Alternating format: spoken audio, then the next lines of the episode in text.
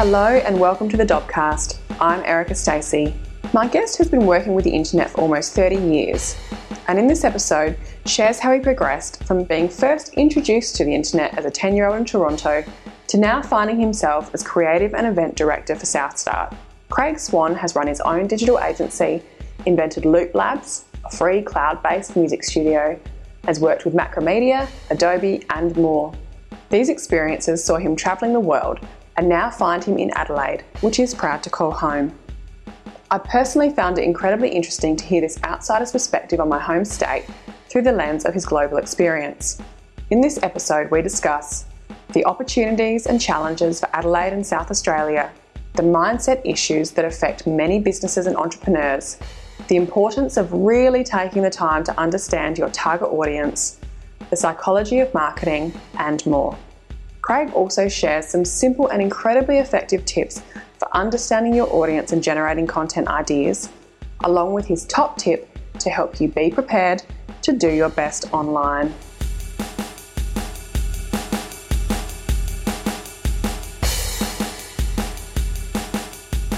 Thanks very much for joining me on the podcast, Craig. Very great to have you here. Pleasure. So, do you want to explain to everyone who you are, what you do, where you came from? Well, I started with where I came from. That's my mother. That's the easy part. I feel like, especially since I've been here in South Australia, there's a number of different hats that I wear. I suppose the, the, the short version would be was very fortunate, I think, to grow up with technology at a time where it was becoming into the household. So as a child, I was exposed to being online, you know, age 10 in, in the 80s, like with BBSing on a Commodore 64 and just thinking this was incredible that I could be connecting with people in other remote places at that age when fundamentally you're starting to think about the world. I think it put a different lens on the way they looked at things found myself into music and then i think really i think the defining moment for me was just being exposed to the web in 91 when i was at university and now seeing how it had grown up from what it was 10 years previously to going wow and being a big musical person and, and being fascinated with the impact that music can have both in a small group of people that are working together to create music and then all the people that can experience it in a live event or environment thinking wow, if these two things converge, how awesome would that be? And that kind of put me on a path for about 10 years, waiting for technology to allow that to happen. And then when 2000 came, I created the web's first sort of online music making experience that kind of brought those things together in some way, which just being the first of its kind and the sort of you know burgeoning internet thing. Uh, just I found a lot of success by just uh, people wanting to point to this interesting way that we could interact with with uh, content and with music, and then yeah, pretty much found myself in that direction, uh, working with a lot of brands, creating really fun projects around music and interactivity and video. But that just really opened a lot of doors because I, I was that found me inside of like the Macromedia and Adobe were big companies at the time. Mm. I mean, Adobe still is. They acquired Macromedia, and so I got to be on the beta teams of all these new uh, products and applications, particularly Flash, which was the most interactive kind of application you could sort of use in the early 2000s. So we were getting access to being able to do things before the general public were, and it was just like prototyping the future. It was so cool and we were building screen sharing apps and like Skype like applications before there was a Skype, you know, and then they would take away those features saying, all right, you know, like we, you guys, thanks for demo- demonstrating this amazing thing. We'll just take it out of the release and build another product around it. So I've always been fascinated with, with exploring the opportunities of technology at sort of very nascent stages. So by no means am I, I never went to school for computer science or I just very grow up with the culture and kind of treated the internet like a startup where you just keep learning about the new things as it grows and it builds. You're just right there, kind of grasping it and putting those pieces together to, to figure out how it works and, and how you can kind of have fun on it. So I feel very just just I was at the right time. I feel like when the internet was there, just to be right, you know, rolling up the sleeves, getting dirty. It's interesting what you said with having that first exposure to the internet around about the age of ten, but then kind of rediscovering it eight, ten years later or whatever it was. Mm-hmm. So does that mean like it, it, wasn't a consistent feature in your early life, or you were just well, I, I kind of yeah. knew it was there, but you weren't really actively? Well, I think two things happen. I mean, you're going through puberty around that time as well. a few um, distractions. but for me, it was you know, that's when, so I was into computers before the PC came, and for whatever reason, I just just didn't like the PC at all. I just it just I didn't like it. Just something about it, it just didn't resonate with me. But also at the same time, I kind of fell in love with music very deeply and picked up the guitar um, shortly thereafter. So I think for a good stretch of time, I just was really focused on on music and exploring that sort of whole world, which was just kind of blossomed up to me playing guitar and, and, and sort of learning how to create music as I also you know sucked a lot of it in. And I think that's I think allowing that to happen and, and, and, and be nurtured allowed the two to come back together with this new idea of like, all right, this music stuff that's now a part of me and this computer stuff that was a part of me that is now again a part of me. How can I put those things back together? Mm-hmm. So I, I, would say, yeah, music and computers are definitely the, the two streams, certainly that have sort of dictated, looking back, certainly, you know, my trajectory, I think, largely. And how is it that you came to Australia and South Australia? By plane. I'm not, I, I'm not one of the boat people. um, no, so I think as a result of you know having just a, a lot of success doing the, the, music and technology stuff, I was speaking a lot internationally around the world, and I just happened to be giving a, a talk in Valencia, Spain. Eyes locked with a girl from Glenelg, and yeah, it's you know 15 years later, came back here. Um, ah. so ultimately, that that's that that's the reason that, that I'm here. Well, it's the reason I, I visited here. I mean, I think the reason I'm actually here now is more just just seeing the amazing opportunities. Like I just I just feel very excited by there's an energy here that's just kind of bubbling away, and I think it's about to like take off, and all the pieces look like they're aligned to, to have that happen. And so I'm just excited to try to play some little role in just pushing pushing uphill, so we can kind of just ride that downhill after. So. And what do you think about the analogy of Adelaide being the next Silicon Valley? Well, that's ridiculous. Who says that? Oh, it's it, has been thrown around a lot. Silicon Valley, because of silicon, because of what was happening with computing, that like that's a one-time thing. Like the making of semiconductors and, and chips, that starts an industry, and that's where it happens. So there's a lot of money grows around that. That's not here at all. There's certainly no shortage of deep technology and people doing incredible things for sure and there's a ton of money, but it's it's all old money in the hills, right? So mm. it's a very different type of money, and that money, uh, I think, in the future, we'll find ways to have it trickle down and and, and have that sort of prosper uh, a community of, of technology, but. I mean, I, for me, you know, the, the correlation I saw when I got here was like, oh, this this feels like Austin this is like Austin, Texas in the late 90s, which I didn't know at the time was a sister city to Adelaide. So learning that, I was like, oh, that kind of makes sense. And it's, it's, it's a musical city. We got a UNESCO creative music city here, which a lot of people don't even understand or, or realize, which is amazing. And it has a bit of that kind of, not keep it weird like Austin, but like it, things are chill here, right? There's a different vibe here. And I would hate to see people try to model things after the East Coast or anywhere else. I'd be like, let's own what is amazing here. Mm and just let whatever we can nurture here with that attitude just organically grow. I don't, I don't think you should try to, or ever force anything into anything. But yeah, I, don't see the similarities personally. Mm. Um, and I think even beyond that, the more that I, I, you know, because I'm working very closely with the startup and technology kind of sector here, you know, a lot of people will talk about, well, what's happening with America and what are your thoughts on bringing Americans here? And, and there's a money aspect to be brought here for sure but I just feel like the untapped thing is like we got China, we got the whole APAC region. Like there's there's there's a whole world that's about to enter into like first world like situations. That's a huge opportunity, and I think more effort should be put into how we align and take advantage of the challenges and opportunities that are in the region than be looking, you know, to what America does because I don't think that's the be all end all. For mm. you think you have to be contextual in your analysis of what is needed for Australia. Can you run through some of the work that you're doing with those startups and technology companies at the moment?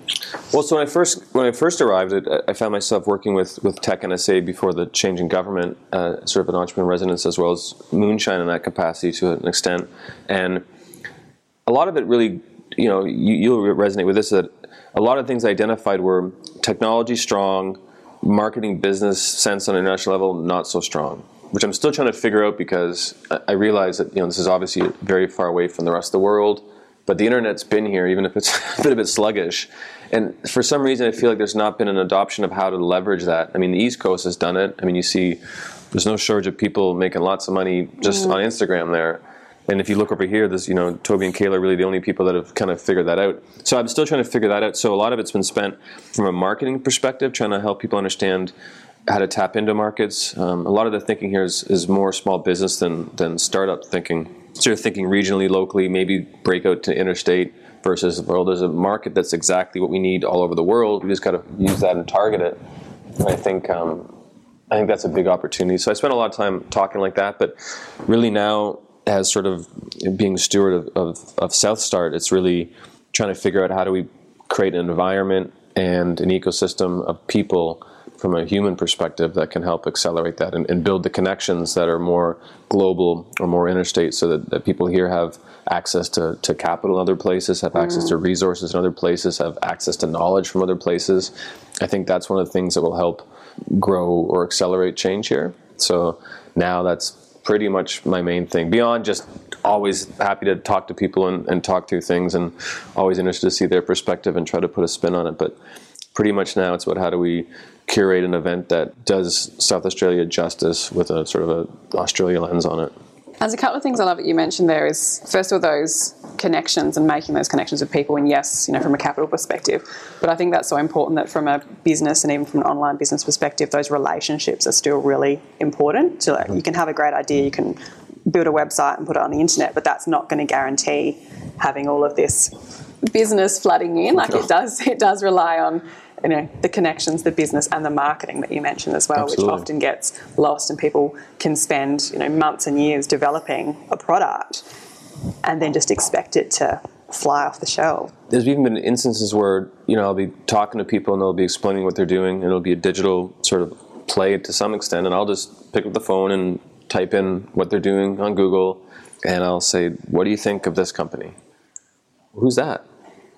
And I'm like, well, they seem to be someone in Australia that, oh, look, they've just actually raised money and they're doing what you're doing. And that part I don't understand because it's happened enough times that it, like that's the first thing. I, if I ever had an idea, the very first thing I'd be like, right, so who's doing this, and how do we do it better, and are they successfully or not? Have this been tried multiple times, and, and, no one can make it work? Maybe it's a bad use of my time. Like those are things that you would do at the front end, and I've found uh, more more than one occasion, certainly that, that that people haven't been aware of what's going on. So again that's that's that's that's leveraging and using the internet like that's mm-hmm. like that tool is there and so i don't know whether it's just this idea of like oh it'll just be great i'll, I'll make it work I, I, don't know. There's, i'm still trying to wrap my head around the differences in mindsets. I think that's what's really different in australia and south australia is the way that people from a culture that's on an island far away from mm. the rest of the world think differently and that's natural. I'm trying to do my best to understand that with a, with an eye to how can we potentially you know just steer that and bend it towards something that might be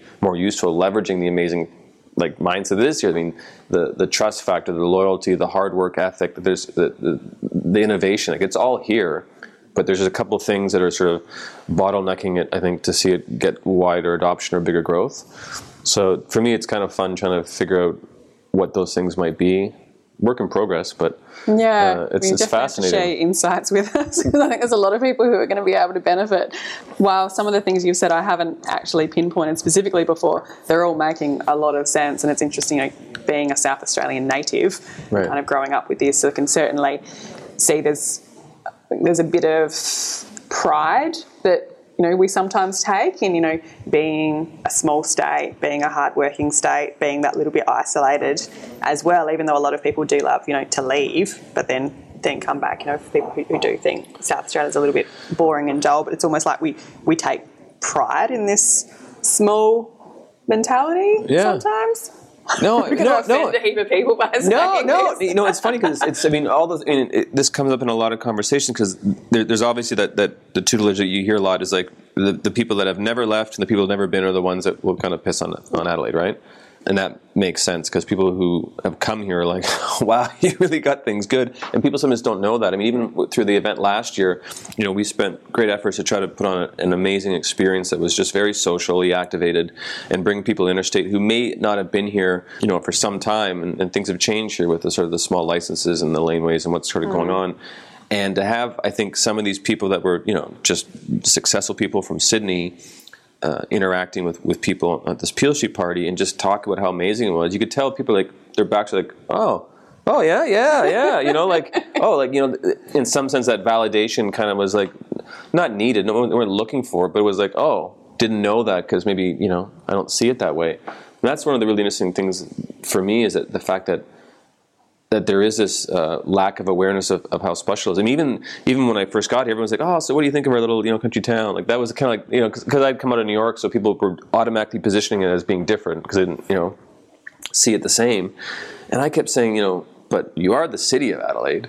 And if you did put Adelaide inside of the United States of America, it would be like the 10th biggest city behind Dallas. And that's when people's heads go, like, what? Like, we don't act like that. And it's like, that's, that's the charm of, of here. That's why I, I would. I would hope that, that, that people don't get caught up in with with as things are gaining momentum and things are really accelerating and, and, there's a big opportunity here.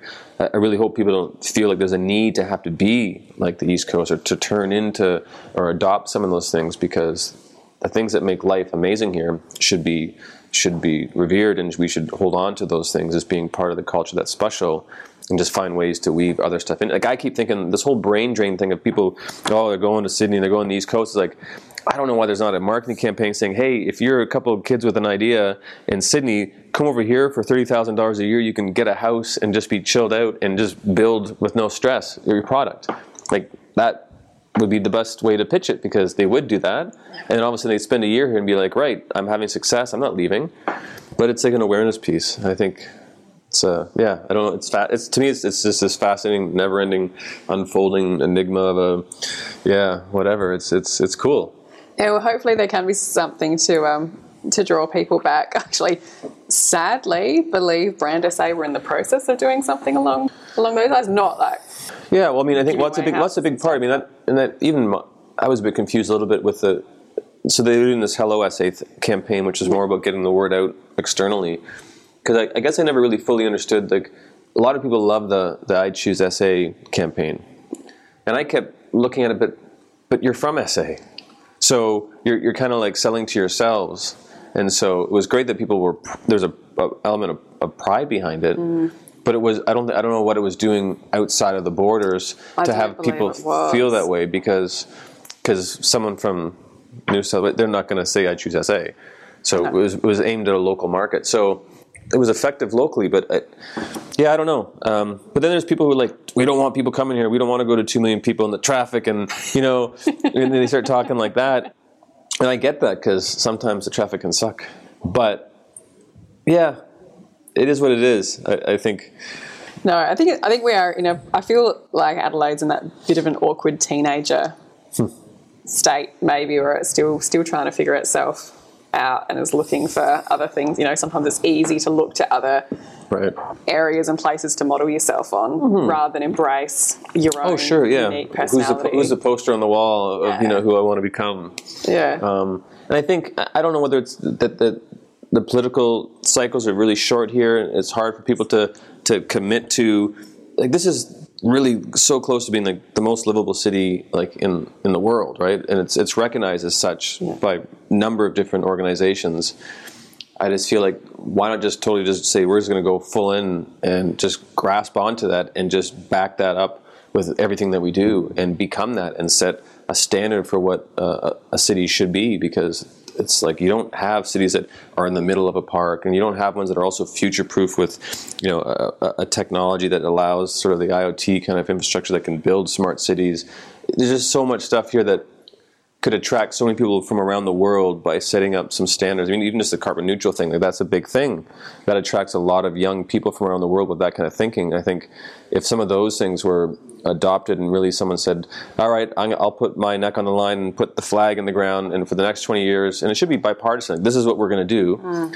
then I think there'd be a real opportunity to set up as such and then of course there'll be tourism and there'll be more people and traffic might get bad but it'd be a different type of growth that there'd be a sense of ownership and identity to it that i think is that the identity part that you talk when you yeah. talk about teenagers like what am i? Am i ah, am i goth? Am i this? You know like you know which way am i going to go? So i think this is i think that's part of the allure when i came here it just felt like there was this really interesting opportunity where there was going to be this growth out of it and it could go the other way. I mean, geez, you know, I, I often it's not lost. I mean, the irony of like this push about you know being about these these future technologies and artificial intelligence and all these things. But you know, you're looking at the federal and state government being the biggest employers in South Australia, and there's a lot of people that are kind of just pushing paper around. This AI stuff you talk about is going to displace all those jobs. Yeah. Have you thought about what's going to happen when that happens? Because you know, with an aged population, you you also run the risk if you don't maneuver yourself well, this place could be a bit of a ghost town as well, like where everyone does leave because things didn't work out and people fall off, and then it's like there's no one here to pick up the ball and, and, and do anything with it. So it can kind of go both ways, but I think that's what's interesting about this unique moment in time. And it's been an amazing year or two since I've been here. I mean, it's the amount of stuff that's happened has been kind of off the charts for SA. So I feel very lucky to be like, oh, okay, good time to like show up. Because if I'd done it ten years ago, I would have missed all this stuff. So yeah, no, it's very very interesting time. Do you see what you're doing with SouthStart as having a place in helping to guide the direction of um, Adelaide? To me, it's I'm trying to position it much more as a national event because I, I, look around the country and, and there really aren't events that are fulfilling kind of a startup and technology space. I mean, you had a Myriad, which is no longer.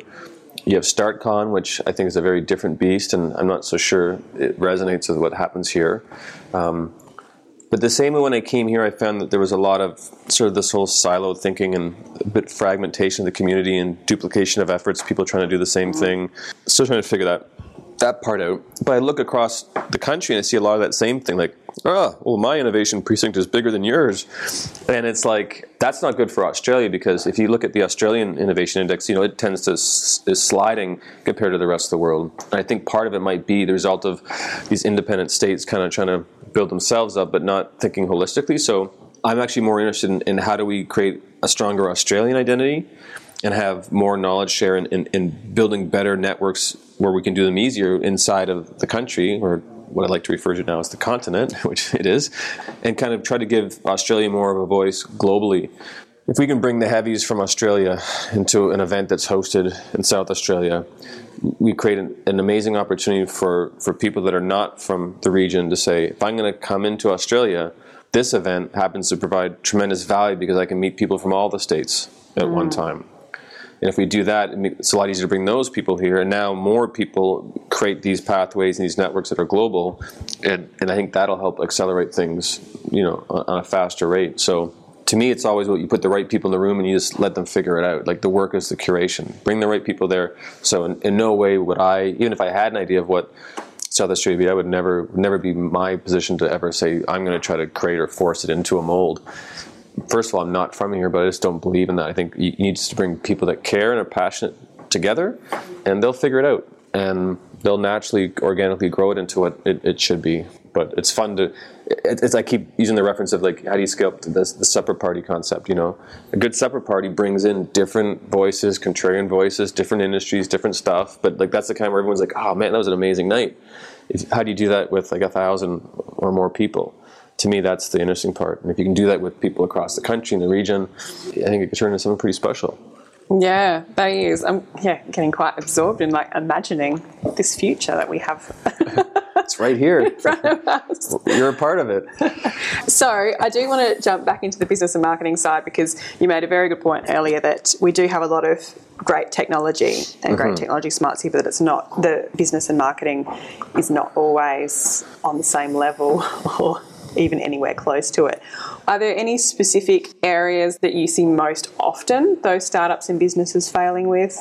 From a marketing perspective, um, I think a lot of it's just a, a, lack of awareness of what maybe what works and what doesn't. And again, that kind of uh, I'm not sure why because it's you can go online and and, mm. and f- kind of figure it all out. I think generally two things. I think there's a bit of a defensive stance with regards to how social media, for instance, uh, or digital marketing is done uh, versus as an offensive thing. So people do the bare minimum. I got it. I'll respond to negativity, but not so much. But I think this comes back to the mindset where this is not a nation of like, "Hey, I'm amazing. Look at my amazing thing." Yes. Because people are like, "Look at that idiot." You know what I mean? And so there's that fear of being seen as that. Although, if you look at people across the country who've done it, it's like the people that are doing that more are the ones like, oh, look, they're making a business that's global yeah. and making millions. So I think part of it is people to, to just be comfortable with putting themselves out there. I don't think people have an intimate relationship with the internet here so much. I, I don't know. I mean, building any kind of relationship requires building authentic kind of relationships and so you have to put yourself out there a little bit you can't just hire some person to do your stuff and and not be responsible for the post or the messaging or the whatever mm-hmm. and i think a lot of people think by doing that they've checked the box i've got social media so there's cowboys yeah. running around taking 3000 bucks a month from lots of people but it has nothing doesn't resonate with who they are at all mm. I think people sometimes don't think about who they're actually targeting and doing that kind of that user journey mapping process where they really understand you know who these people are because when you do that you can find out well where are these people actually online and what are they actually doing? And i can understand better how to find the messaging that would resonate. What groups are they are they a part of? How, how do i target them? Because if you spend that time to do that then the resources i mean you can target people i mean that's just what social media is allowed but you have to do your research to properly yeah. do that and i don't know whether people just don't want to spend the time or it just becomes too much work or I don't know. I think a lot of people, when I ask them, when I, who is your customer, a lot of people they're not sure, and you have to really spend some time. And then they go, oh, it actually is this person. Mm. I should be mm. targeting the person in this role at this company, not the people I've been targeting. But I mean, every case is different. The People have different levels of, of technical understanding. But if you have deep tech, you're, you're largely going to be missing that, that part of the mind that can that can reach out on a creative level. I mean, I, I kind of say there's no shortage of Wozniaks in South Australia. There's just not a lot of jobs, and not the ones that the you know, that the government talks about. Or you have people that are in businesses that are not technological, so they don't have the technical skills. So I find that there's big groups of both, right?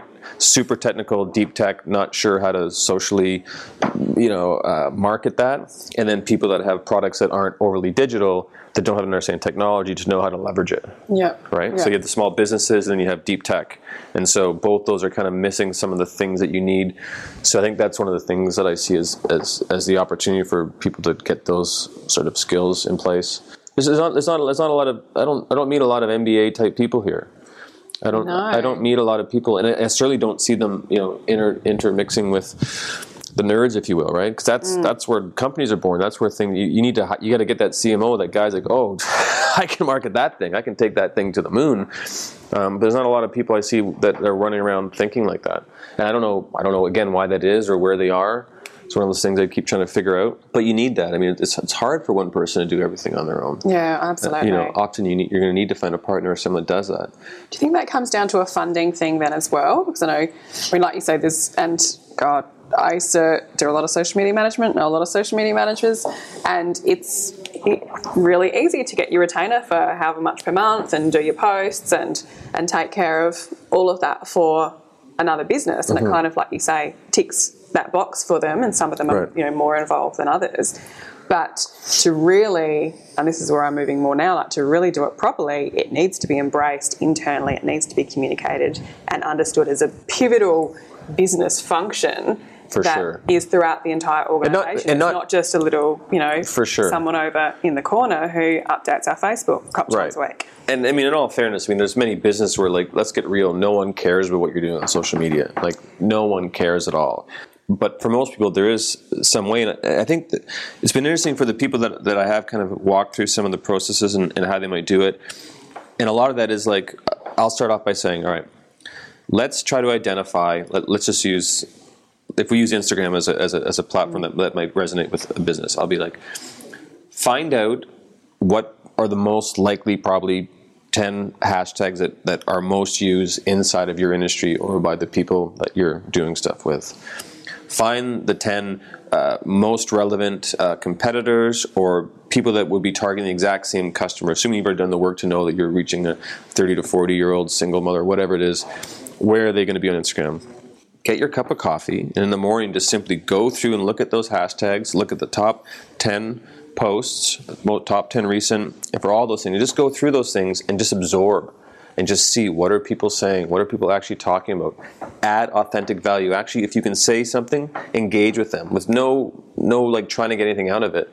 That exercise over 30 days, A, everyone sees you popping up on their phone all the time, so you become on their radar. Like you, it's so easy to enter someone's life right now. That, that's the crazy mm. part. If you choose, if you choose a person and you just say, "I'm going to constantly add like real like comments that aren't automated, that aren't just blah blah blah, whatever," that person will just ding in the middle of a conversation with their best friend. You're like interrupting their best friend because people are just trained to look at, oh, what happened? What happened? They're looking at their mm. phone. And so to me, it's crazy that we live in a world where you can be a complete stranger and you can interrupt an intimate couple at dinner potentially with a comment from an Instagram post. But that's the world we live in.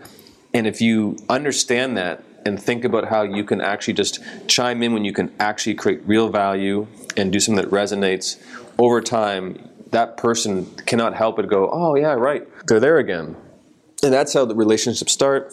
I think even from the perspective of the marketing perspective, people shouldn't be targeting always with the, the, end person. They should be thinking, what are the businesses and the JVs and the partnerships where they've got a community of you know fifty thousand people that I want let me target and get to the people that are running that thing and this thing, and then find ways to partner and do things because that's a much faster way to get exposure is to figure out the people that have the same audience and how do I tap into the people that have that audience, create a relationship with that person, and then figure out ways how we can joint promote, joint uh, do something, affiliate, whatever the you know the business style is but that's authenticity, right? That's like, it's mm. taking time, and it's, it's just really all right for thirty minutes with my coffee. I'm just going to yeah. go, and I'm just going to start building relationships online. I think that just for me, it's natural because I I was ten years old with the alias Rum Runner.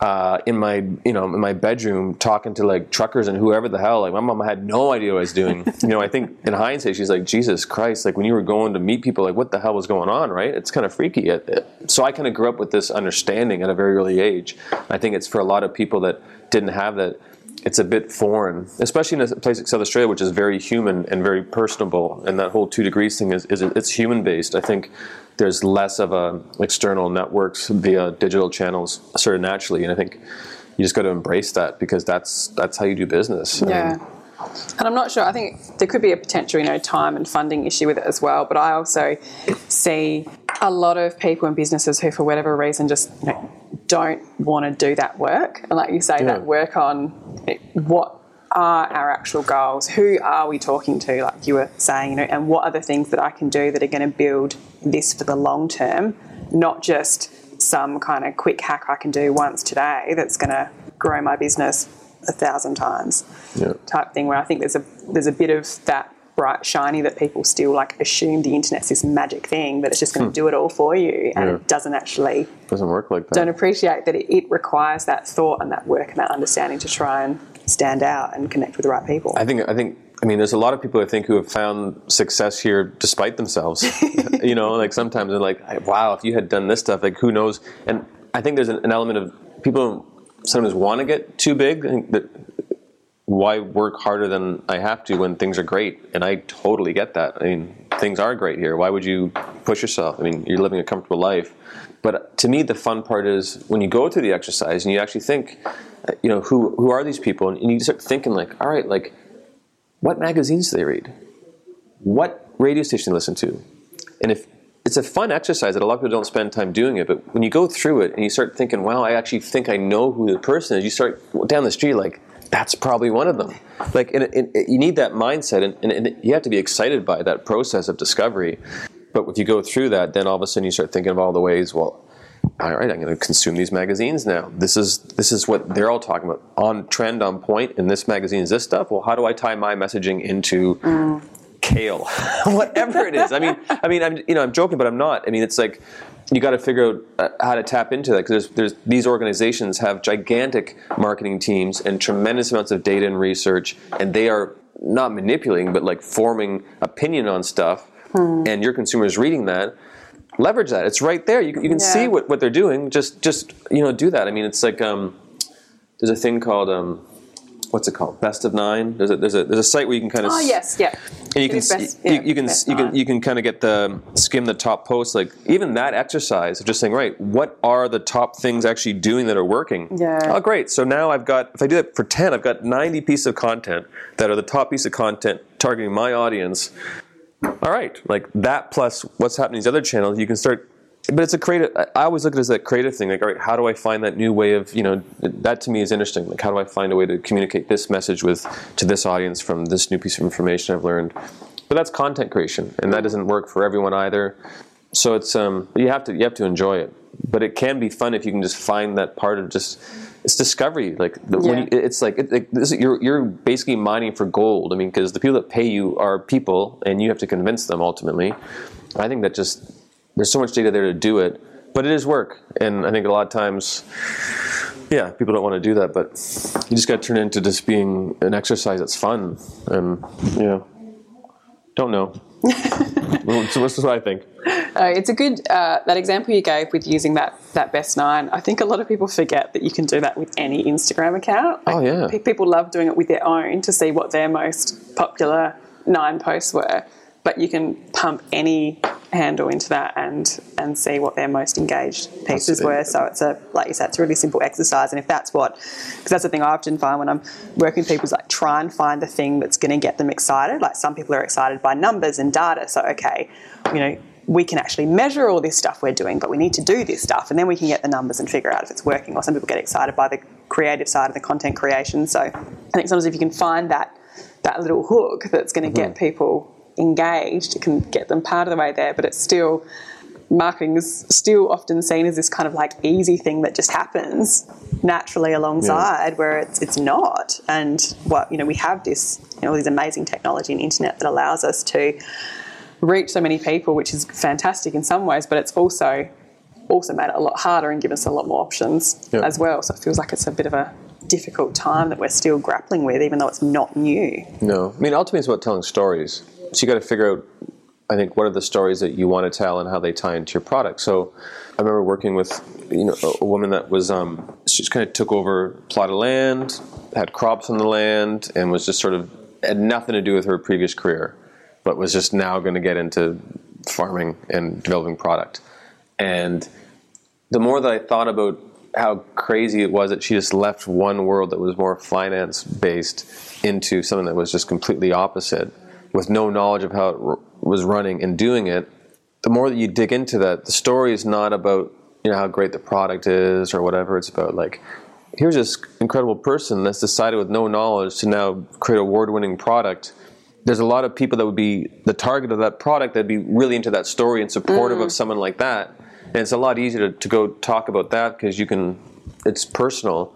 So sometimes the story you tell isn't always about the product. It's about it's about everything that goes in behind it. I think more and more you're seeing. It's been said for a long time, but like the loyalty of a brand has to do with what it represents. And more and more as we get exposure to more information about stuff, it's ultimately where is that source that it's coming from and what does it stand for, especially with young people but if you can find that voice and that story that's unique to you, then it's, again, it's not work so much, right? It's like, oh, I'm just sharing. Yes. You know, and, and it's that same sort of Gary Vee thing, which I, I do agree with, uh, despite maybe some of us think I don't think of, which is that you know, create versus document.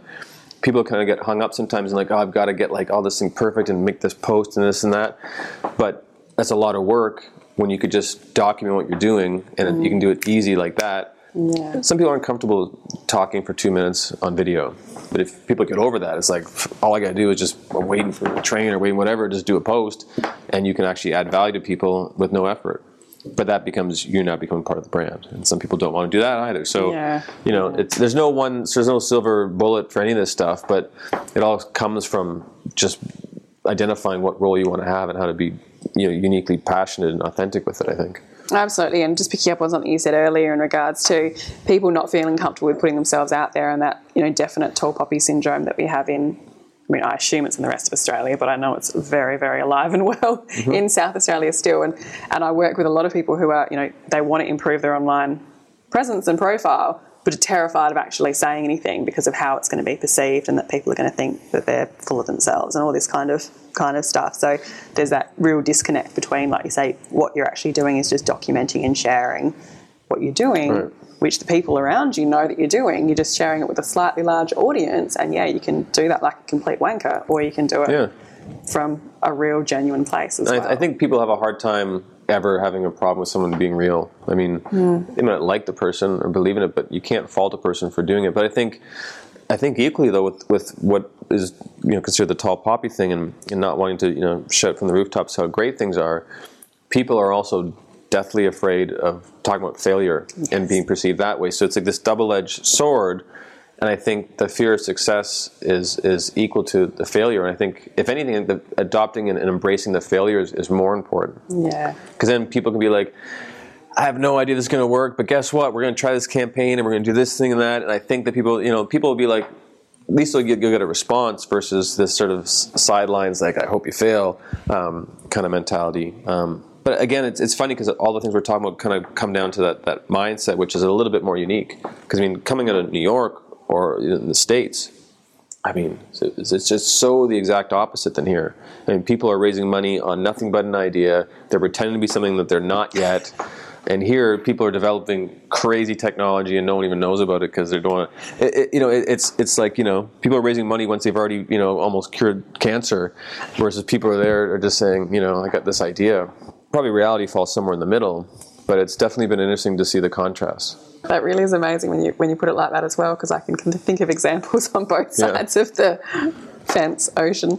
I wish I knew what the answer was. If we could bottle that mindset thing, but it's unique. Amazing. It's a bit. I think it's yeah. I mean, I think it's unique to each person, but I think it's just being open to vulnerability, mm. right? I mean, I think ultimately that's just what it's about. I think just by being online for so long myself, you kind of realize like we're just all naked digitally. Like you just that's just there is no kind of hiding. As soon as you, you try to hide or be something that you're not, you just you just live in this lie. You just never keep up with. It's just so much easier just just say this is what's what, and and and just accept it. And if people don't like it, that's all right. Like there's billions of people out there. You don't have to impress everyone with uh, individually or with the business. That's not the point. The point is, I'm going to find the 10,000 people on this entire planet that think what I'm doing fucking amazing.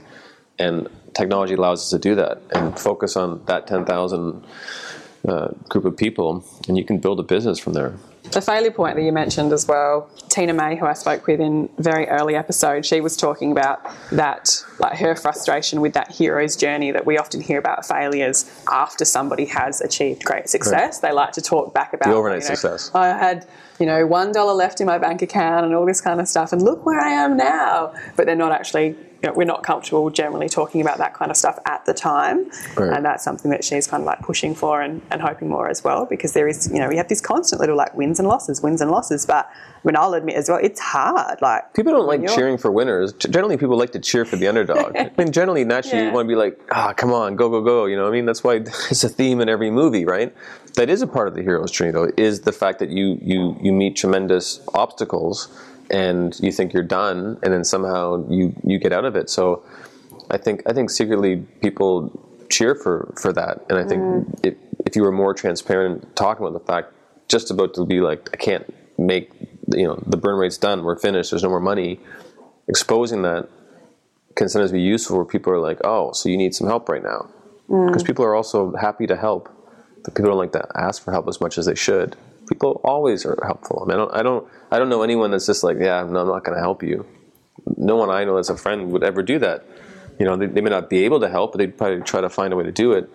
But I think that asking for help implies a sense of weakness and maybe failure, and that's that that's unique you know, yeah. globally. That's certainly not something here. Yeah. It's strong. It's strong and prevalent here, but I mean, these are all interesting things we're talking about because I mean, ultimately, selling and marketing, it's a psychology thing, right? I mean, you're, you're dealing with, with, with psychology of people um, but I think as technology's sort of made everything so just there, the more authentic and more transparent that you exist in that world, I think the more you see success happen. That, that's what I tend to look and see when you see success is that, yeah, some people fake it and they might make it for a while, but the ones that are just truly authentic, they grow that community where they, they just get behind this message and they want to see this person win now, and they're there to back it because that's their team. And you, if you look at footy here, like you know, I mean, no matter what happens, you know, I mean, they're they're just behind that. Like, and it's like I still not made a decision on any team.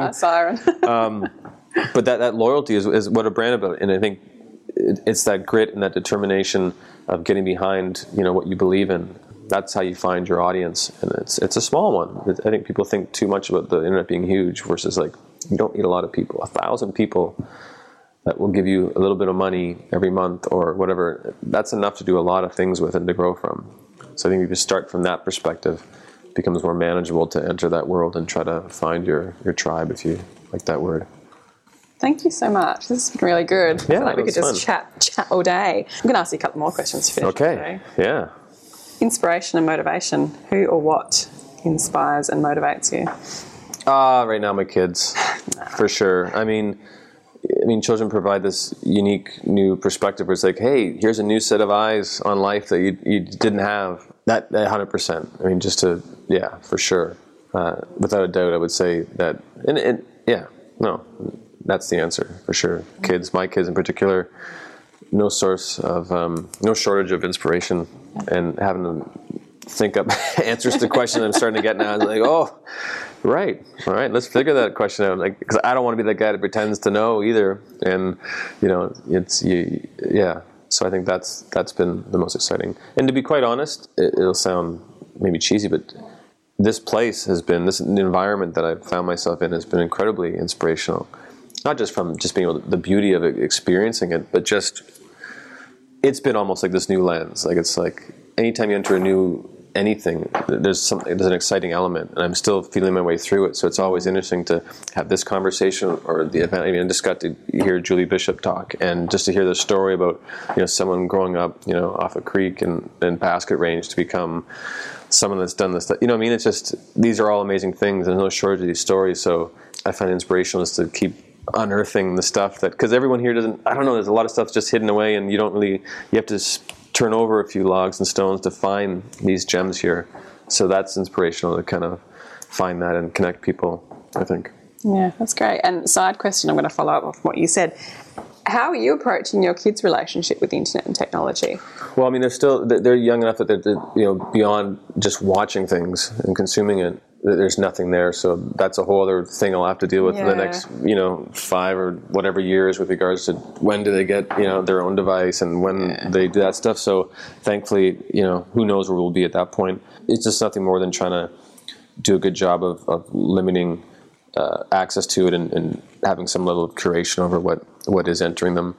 It's tough, you know, you run through this whole thing like, oh, you know, no screen time, it's terrible. And it's like, but I think, you know, I think A for myself is like, whatever. Like I was on a computer all the time when I was a kid. You know what I mm-hmm. mean?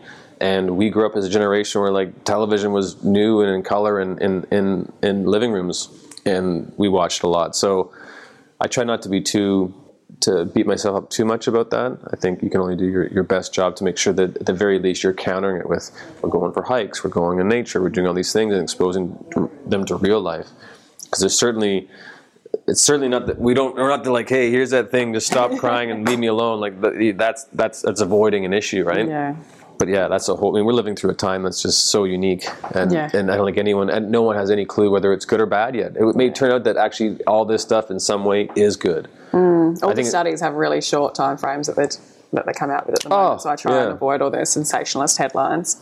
I mean, everyone our age is getting messed up. That's for sure. Yeah. I mean, uh, I mean, there's no doubt about that. I, I do have concerns. Like I, have, I, have, I, have, more concerns over people that you know that, that have been going through it all potentially mm. because some people just yeah they're not living in reality. But that's probably another podcast. That conversation, I think. Absolutely. And are you learning anything new at the moment yourself? I think I'm learning how to apply skills that I have in a un- unique way here. I mean, I'm, I'm learning the culture. I'm, I'm learning how to be effective and helpful in in a community that I'm uh, I'm new to. Because I get how people are here to a certain extent, and you know maybe what uh, things people say to my face they don't say to other people, and as an outsider, it's an it's an interesting perspective. Because I'm in a role where I, I've got this I'm stewarding this kind of massive thing as an outsider, and you know I'm very cognizant of that, and I'm trying to be as thoughtful and collaborative and whatever to the intentions of what I think everyone are and be inclusive to that so it's it's really learning interesting human navigations in a new culture. I mean, I moved around a lot, you know, through Europe and, and, through New York and here, so it's always been a bit of that. Truly, just learning just to constantly try to be a better human, right? I mean, uh, through through kids, through being here, through everything. I mean, I think that's. I've always been a person that's been very intrigued with with self development and you know understanding our environment and, and and and trying to improve in many ways. So I would say that's a lifelong journey I, have I've never stopped. Like I'm always, it's something I don't know or something that's new. I'm very keen to try to understand it. I mean, technology that I have no understanding of in terms of being able to, to produce or create or do stuff with it. Like I mean, I spend a lot of time with people in the space industry now. I'm learning so many things about stuff. I like I never th- like literally I've branded satellites since I've been here that are going to be flying around this world and like they're I've named them and they're like that's crazy to me. Like I never would have thought that happened. So learning learning these things is fascinating because uh, it's it's it's the collection of this information and figuring out how they connect together is when the results happen. So it's just uh, it's an exercise, and yeah, just sort of sponging up Australia. I guess that's I'm learning Australia. And our motto, our scout motto, is be prepared to do your best online. So, if there was one thing that you would recommend people do to be prepared to do their best online, what would it be? Be authentic. Think about what the hell you're saying. Don't be fake. Uh, don't try to be what you think a customer wants because if, if you're not that anyways then that's not your customer and they never will be that, that, I think that's a life lesson for just reality and living too. Is you know I think that's just the most important thing. I think it's as simple as that. Just just do you. Thank you. Thank you. Awesome. Thank you for listening to the Dobcast. I hope you feel inspired and prepared to do your best online. If you enjoyed this episode, why not share it with a friend or all your friends on social? You can tag us. We're at Scout Social on Facebook, Instagram, and Twitter.